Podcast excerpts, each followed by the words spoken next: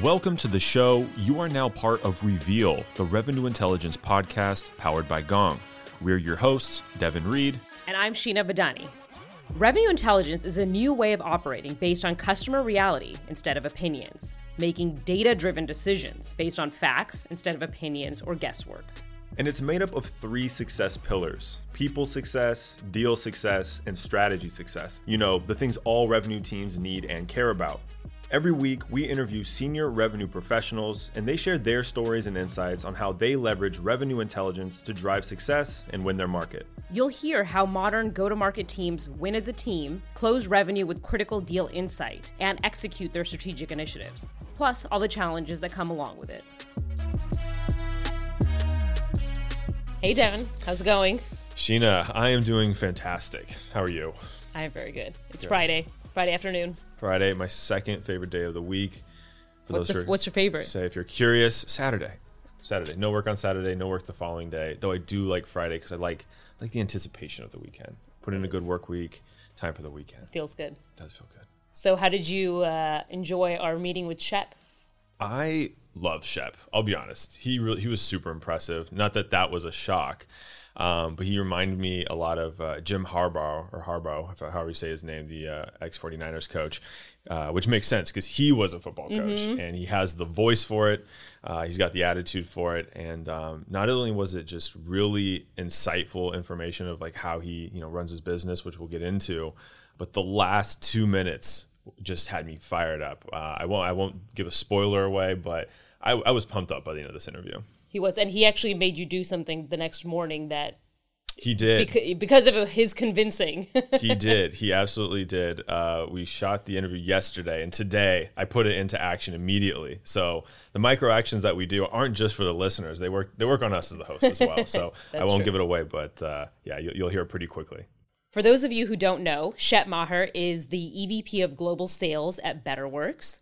Um, he has experiences at great high growth startups uh, in the past, including TalkDesk, GuideSpark. He was at Thomson Reuters as well. Mm-hmm. Um, he is a true global leader. He's experiences in different parts of the world, leading very diverse teams. So I thought that was really interesting to hear about as well. So excited to present to you Shep Maher. Today we're here with Shep Maher, who is the EVP of Global Sales at BetterWorks. Shep, thanks for being here. Thanks for having me. It's a real pleasure. I love uh, Shep got here at least an hour and a half early, hammered out some calls before the interview. Uh, so I have a feeling you're ready to go. I, I, I, not only that, I had I think three or four shots of espresso. You guys have really high quality espresso here, so thank you. We all know that's what fuels sales teams. uh, well, before we dive into it, I we know we like to ask a couple icebreaker questions. Shep, I'm curious what did you have for breakfast today besides the four shots? Yeah, so uh, I, I nothing other than the four shots. Ooh. So breakfast is a very important meal. I don't like to skip it, um, but I uh, got I usually wake up at about five a.m. and work out. We have a Peloton like the rest of America, mm-hmm. So hit a ride on the Peloton, uh, and then came up here. So fantastic. I also have a Peloton. I did not wake up at five. I did not ride it this morning. you got to get on it, dude. they got the November challenge going on right now. You got to, you know, pre Thanksgiving. All right, I got to get into it. um, describe your title, Shep, in three words. EVP of Global Sales in three words. Yeah, this was a this was a fun question. So I think for me, the three words are servant, coach, and communicator. I love that. We're going to get That's into amazing. servant. Yeah. Okay, good. Uh, and then last one, I would just love 30, 60 seconds. How did you get into sales? I, I, can't answer it in 30 to 60 seconds because I'm a sales guy, so I yeah, like to right. talk. So if you want a story, I'm happy to tell you a story. Tell me the story. Okay. So uh, the way I got into sales was a, a little bit uh, of a roundabout journey. I, I, went to school at the University of Virginia and I needed to have a number of part-time jobs to help uh, pay for school. So I uh, bounced at a club mm. where Dave Matthews got started called Trax, which is unfortunately no longer there. Uh, I cooked at a bar and grill called the Biltmore, which is still there. And I sold financial research for a company called SNL Securities, which is a boutique uh, research firm focused on utilities and REITs and banks. So really, really good financial research. Um, I pretty much had no idea what I was doing. I didn't really know how to sell. I had never sold before in my life, but it was a way to make a lot more money than bouncing or cooking. and um, I guess I was good enough because they did hire me full time after I graduated, but I really was not effective and I didn't enjoy it. Nobody had ever explained to me that in selling, it's important to understand how your customer gets value out of what you are selling. Sure. So I was just a classic, like pound the phones, make your number through elbow grease, and by dint of sort of like repetition, I would, you know, I was good enough. Um, but it was a grind, as you can imagine, right? Uh, and one thing that I was passionate about, and I knew I was passionate about, was teaching and coaching. And my uh, high school football coaches were my father figures. I grew up in a situation with a single parent, and um, so I called my old football coach and said, "Would you hire me?" and he said, "Yeah." Uh, so I actually uh, quit SNL Securities and went home and coached football and did substitute teaching. What I realized as I did that, I love the coaching. The teaching made me aware that I needed an environment that was a meritocracy. I, I realized that the thing that I missed about sales was having a whiteboard. Mm-hmm. And your name was on the board. Yep. and and that sort of clarity of purpose and clarity of contribution and the fact that nobody could be at the bottom of the board mm-hmm. for very long because they would be gone. And that concept of only working with high performers was something that i craved uh, so i ended up uh, after the football season ended um, finding a job back in uh, tech sales Uh, well, now you're the head of sales at BetterWorks. I think in a couple weeks you're going to celebrate your one year. yes that's right Congrats on that. thank you Um, what are you working on with the team besides closing Q4? Yeah. Yeah. So what we're working on right now is, um, it- to me, great sales enablement is so critical, uh, and it's so easy to ignore. You know, it. I think it's human nature to sort of like care for yourself last, right? And skip workouts on the Peloton. Ah, man, keep me accountable. Just- I'm, I'm writing it just tomorrow morning. Um, and uh, so uh, having great sales enablement is uh, just an investment that actually has a multiplier effect. There aren't a lot of investments that you can make that have a multiplier effect where you put in one kcal or one dollar and it can actually return three or four or 5 I think sales enablement is one of those. Um, when I came on board, we didn't have a sales process there were a lot of things that we needed to work on, but one of them was a, a lack of a sales process. And um, so we looked at uh, a couple of options and we landed on the challenger methodology. We're sort of one of the things we're doing at BetterWorks is reframing the way uh, companies think about performance management and talent development. So we think that that challenger approach is very important for us.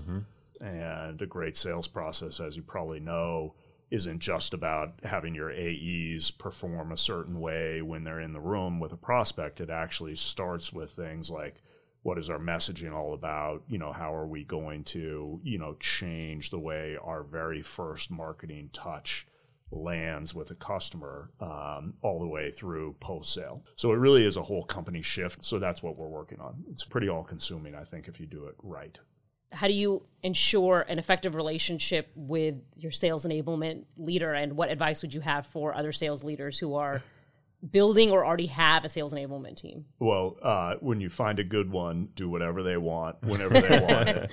uh, I um, think if you if somebody's contributing a lot of value at the company, and you recognize that and appreciate that and show the gratitude that it deserves, I think it creates a virtuous cycle. One one of the best um, sort of coaching lessons. Uh, you're going to find a lot of my stories come from football coaches. So Bill Cowher, uh, who was the Pittsburgh Steelers coach for many years, an incredible coach, was asked once what his coaching philosophy was, and he said, "My coaching philosophy is very simple.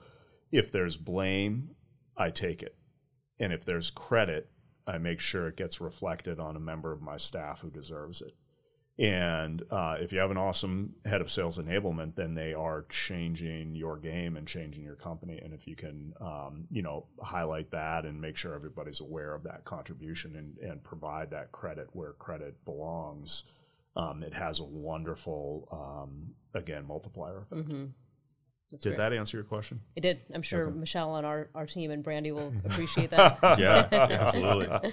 Uh, and it plays into your servant leader uh, header on LinkedIn and what you shared Yeah. earlier. So it definitely makes sense. I love I love that.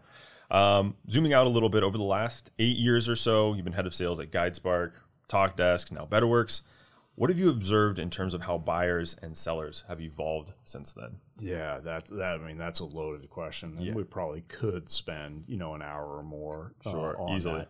I think I think what uh, the the key theme for me is that sales has gotten uh, a lot more transparent.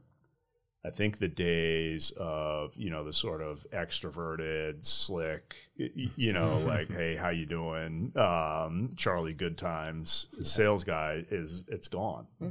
Um, because the amount of research and transparency that a smart buyer can get on uh, your product, your company, you, it's incredible, right? I mean, you can you can literally go onto different sites now and get reviews of salespeople. Yeah, yeah. and sort of like, you know, so if you are thinking about making a quick buck and not standing by your promises and that sort of thing, like people can find out Yeah. uh, the research you can do on LinkedIn, the research you can do on platforms like G2 to real, you, you know, sort of read real buyer reviews.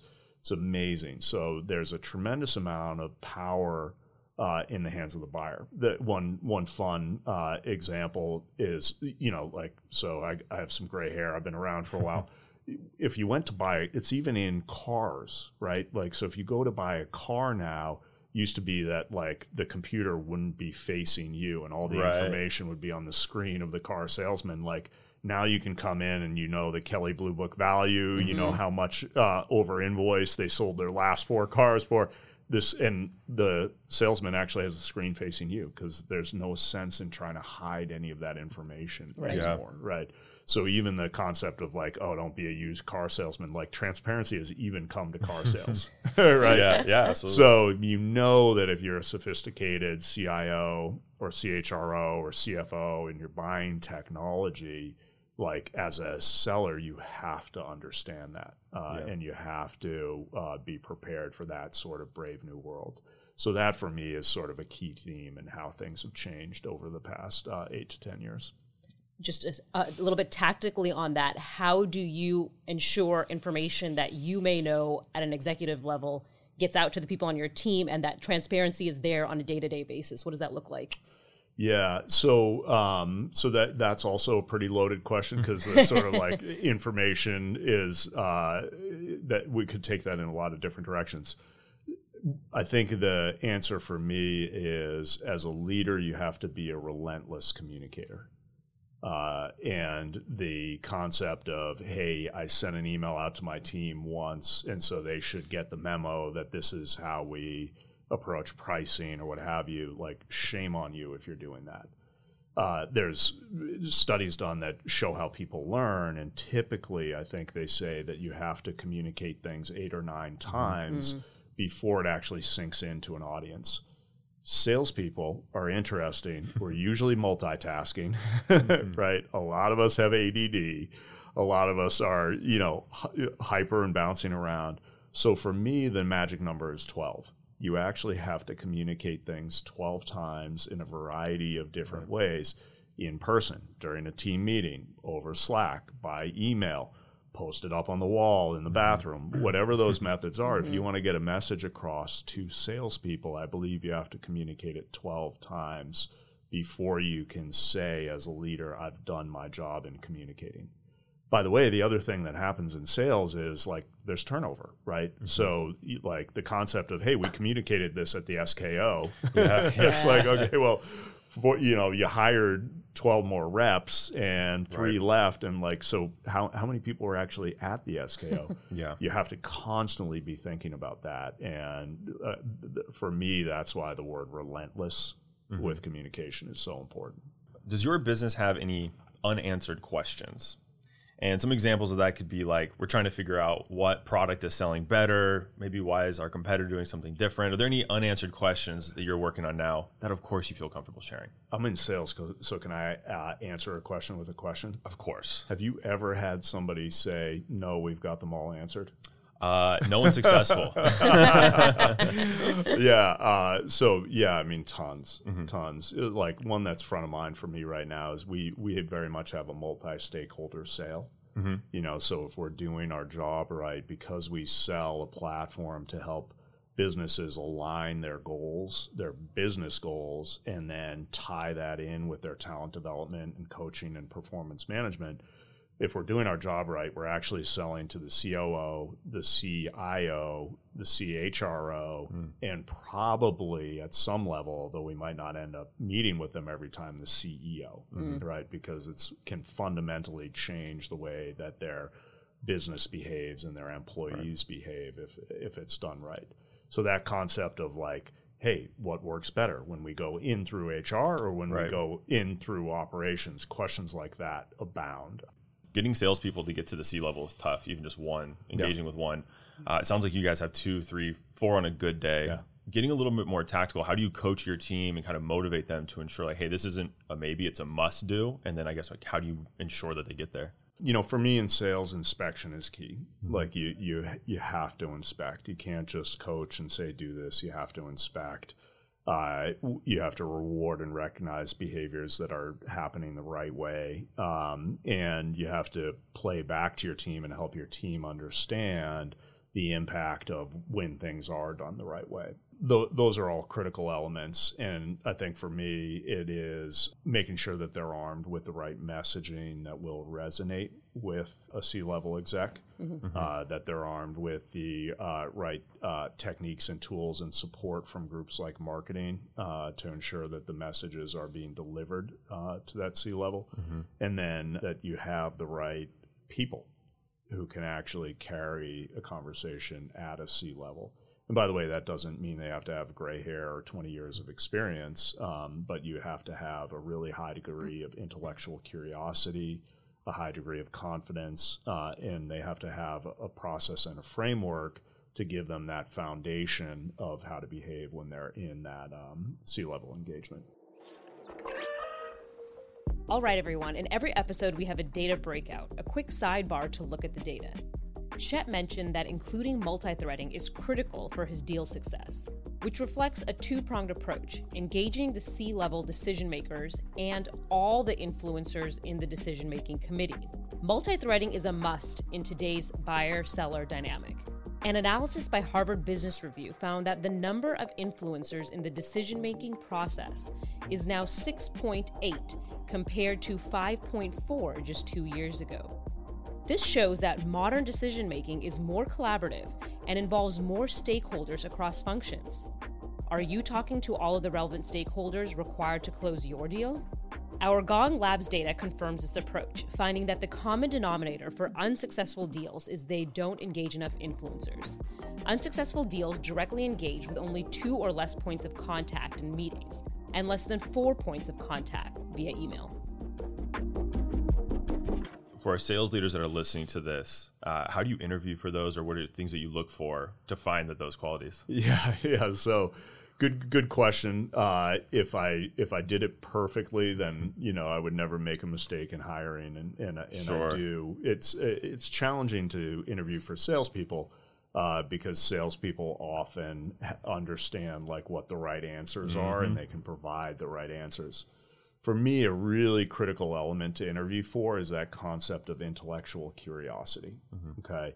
Another word that I think you can use somewhat interchangeably with intellectual curiosity is a growth mindset. Mm-hmm. Somebody who comes in not thinking, hey, here are all the things I've accomplished and here are all the things I know, but someone who gets fired up and energized about the things they don't know Yeah.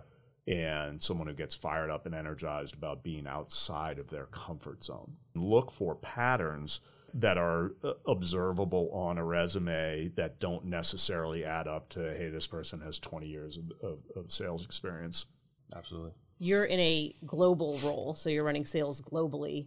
I'm curious how you think about hiring uh, across the world, and Yeah. what are some of those nuances and things that you've been able to learn in you know certain aspects uh, of hiring in different regions, Yeah. uh, and you know maybe even bring that to other parts of uh, you know other parts of the world. Yeah, I, I was- was sharing with uh, with your colleague Russell ahead of time that I'm very well qualified to be on a podcast like this because I've made shitloads of mistakes over the course of my career. So, you know, if there's a lesson, I've learned it usually the wrong way, you know, by doing it wrong. So um, the the the most important thing for me when you're running a global sales organization is to understand that not everybody is like us, and the American way of doing things is not the only way. I think if you've had, I, I was fortunate enough to spend a bunch of time traveling and studying uh, in different cultures and working in different cultures, and and if you've had that experience, it can help you along that way. But the specific story I'll, I'll share is um, uh, my first international role uh, many years ago. I uh, w- was running a team in Latin America, and so uh, I uh, and I had inherited this team, and they were sort of low performing and had a bunch of work to do. And so it was coming up towards the end of the year, and I put together our new comp plans for our team, which was all of North America, and I shot it off to my folks in uh, Latin America. And the next day, I got a call from Latin American finance and Latin American HR. and that's like when finance and HR call you Uh-oh. You as know a they sales talking guy. It's like, uh oh, what did I do wrong? Yep. I'm in trouble. And um, and they basically said, hey, your comp plan won't work. Like where you you can't use your comp plan in uh, uh, Latin America. Interesting. And I was kind of like, okay, well, thanks for the input. Like I'm the sales leader, so have a nice day. This is our comp plan, and it's you know wired very aggressively with accelerators and this, that, and the other thing, and um, uh, puts a you know ton of weight on the variable comp, which is how we like it here in the U.S. Yeah. And um, they said, no, you don't understand. According to the Brazilian constitution, you can't pay a person who's in the same role less in year two than you did in year one.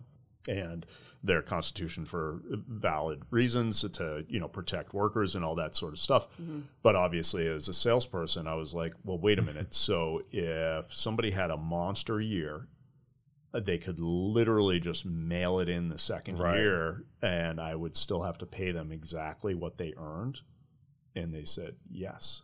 Wow. And so the learning lesson was in Brazil, the best way to build a winning team is not with a plan that is heavily tilted towards variable. Mm-hmm. It's actually one that's heavily tilted towards fixed. Mm-hmm. And you go out and you there's a real premium on finding people that are motivated intrinsically by things like excellence and high performance as opposed to you know a, a massive variable plan that they could blow through the moon. People who are motivated by stability uh, and there are ways that you can provide incentives and rewards like for example a car payment right or uh, a parking place uh, a vip parking place in the building right? Th- and those sort of things go really really far uh, in that uh, in that culture. But that was super eye opening to go like, oh wow, this comp plan that I thought was so brilliant Yeah.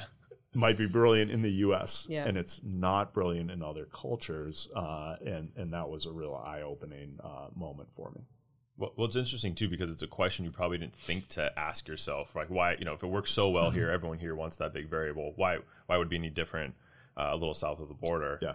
Um, but a mistake you have to make sometimes to, to learn. Yeah, yeah, and we ended. The good news is we ended up with that uh, team being the highest performing team uh, in in terms of percentage growth of their business in the entire company. So yeah, I loved hearing your story. I think we all love to hear uh, things that happen in the wild and real experiences. So, um, touching on that, do you have any examples of some stories where um, a big, tough, hairy, challenging problem that you're trying to solve and you were able to leverage data and facts to help figure out a resolution to that problem? Yeah. So one, just dealing with the challenge that we're we're dealing with right now at uh, at BetterWorks. So like a lot of SaaS companies, we we have a uh, structure where we have um, commercial sales reps that call on smaller companies. And they do not work with SDRs. They do, y- you know, they sort of source um, and chase their own uh, their own leads. Uh, and then we have an enterprise team that calls on uh, much larger companies and they're paired with SDRs. Uh, so each two enterprise account executives will share an SDR. But if you're doing that model right, then you need to make sure that the SDRs are force multipliers. Mm-hmm. And in one of those sort of like wonderful moments where you do a QBR and you sort of go, "Oh shit, I didn't, I, I didn't intend for that to happen." Yeah. Uh, one of the things we realized after the last QBR was that probably 80 or 90 percent of what we call a Q call, a qualification call, was actually being joined by an account executive. Okay. So the the model that we're supposed to follow is if there's an MQL, the SDR will pursue it uh, speak with uh, that individual uh, mm-hmm. and share obviously more information about BetterWorks, but along the way figure out, hey, is this worth putting in front of my AE uh, for a you know more formal meeting and, and a deeper uh, discovery uh, call and demonstration. So. 80 90% of those Q calls an AE was actually joining. Mm. Okay. And there were always good reasons. The AE might say, "Hey, look, the SDR is newer, and I want to make sure they're doing a good job of, you know, qualifying, and that they're not over qualifying and killing, you know, killing the mojo, sure. you know, what have you." Um, and, and and you could also find, by the way, if you pulled like ten sales leaders in here, you might find ten different opinions. Some sales leaders might say, "Why the hell would you put a junior resource right. on, you know, for that first engagement?" Especially on the enterprise team too. Especially on the enterprise team. For me, if you're hiring right, then the answer becomes like for me, people are capable of incredible things if you give them the foundation and mm-hmm. support to excel and you set high expectations. Right. And so for me, the concept of, hey, this person is 23, 24, doesn't have a lot of experience, they can't possibly do that. It's like bullshit. Mm-hmm. they can if you enable them the right way, you train them the right way, you set right. high expectations, they absolutely can. Right. Mm-hmm. Uh, uh, but you've got to make sure that it happens the right way. And uh, so, and, and if you think about it from a data standpoint, if you have, let's say, 20 account executives and they're joining 80 or 90% of those Q calls, and let's just say for fun, uh, they're a- averaging you know eight Q calls a month or something like that, sure. right? Like two a week.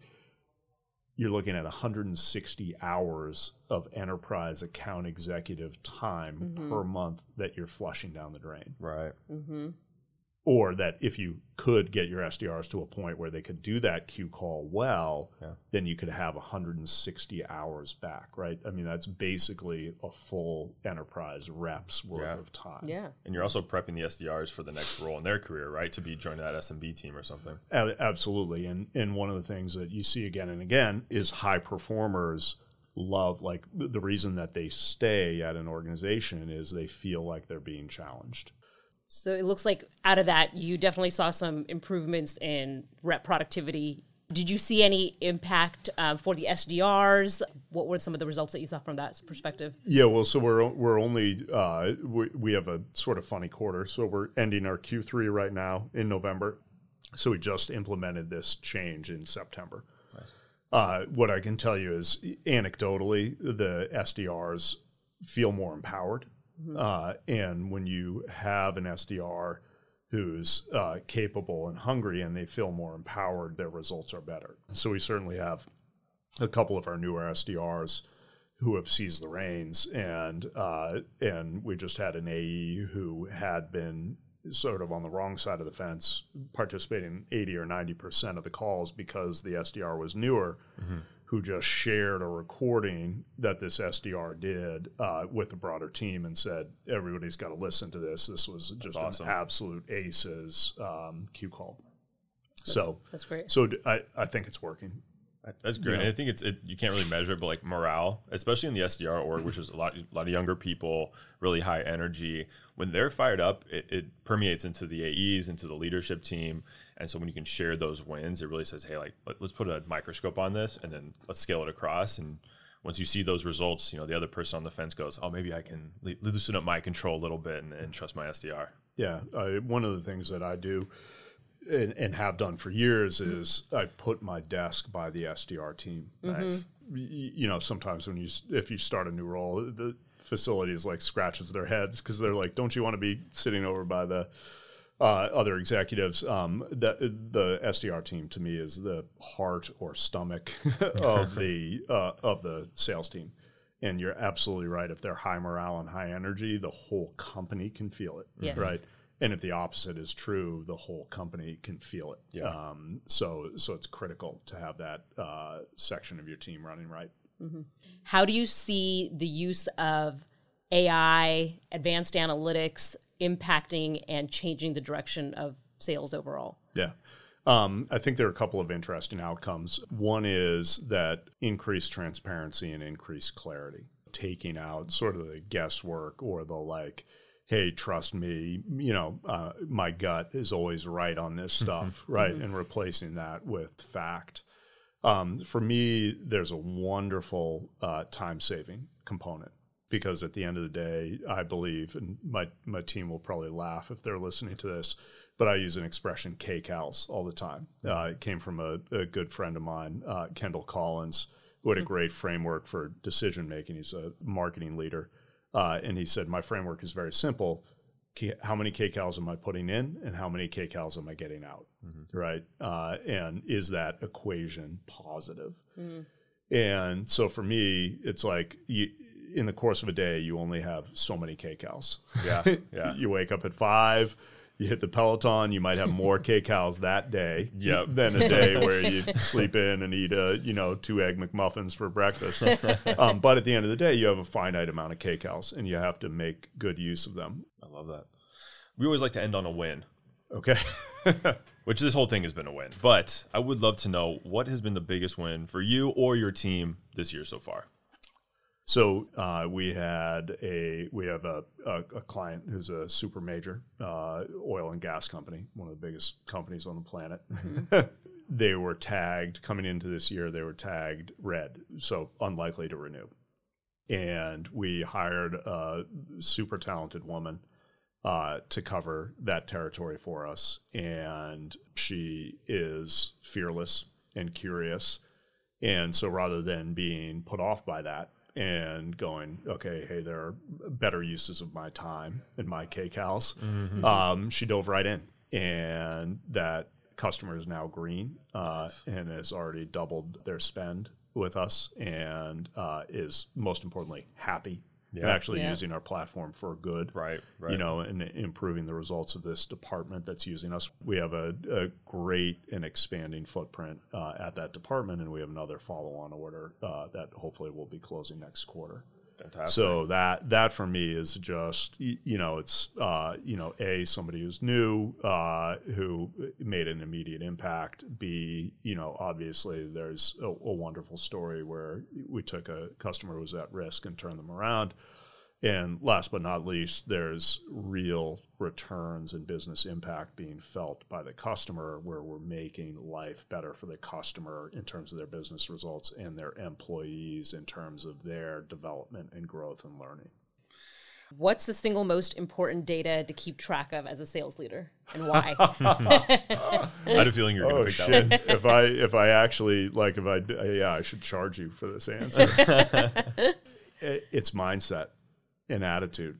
Obviously, you have to have a good product, et cetera. But if mm-hmm. you have a sales team that believes, a sales team that is listening to and, and following the coaching of good leaders, the key becomes mindset and attitude and mm-hmm. belief. Mm-hmm. Love it. For your peers that are also sales leaders, what is the one skill or trait that they should focus on in 2020? for me it's it's serve I, i'm a servant leader uh, that means when i think of the org chart it's inverted you know i'm at the bottom uh, and i'm here to support all of you. I'm here to remove obstacles. I'm here to cut through the bullshit so that you can maximize the time that you spend selling. Uh, i'm here to empower you. So i'm working for you but i'm also a pretty valuable resource. Yeah. and so that comes with a price tag. And that price tag is accountability. That price tag is effort. That price tag is you care as deeply for your teammate or that new SDR who's struggling as I care for you. And if you are up for that, we're going to get along really well and mm-hmm. we're going to help each other rise to new heights. And if you're not, then get the fuck off the bus. That fired me up. I think I'm ready to sell right now after that. All right, final question we'll leave you with. Describe sales in one word.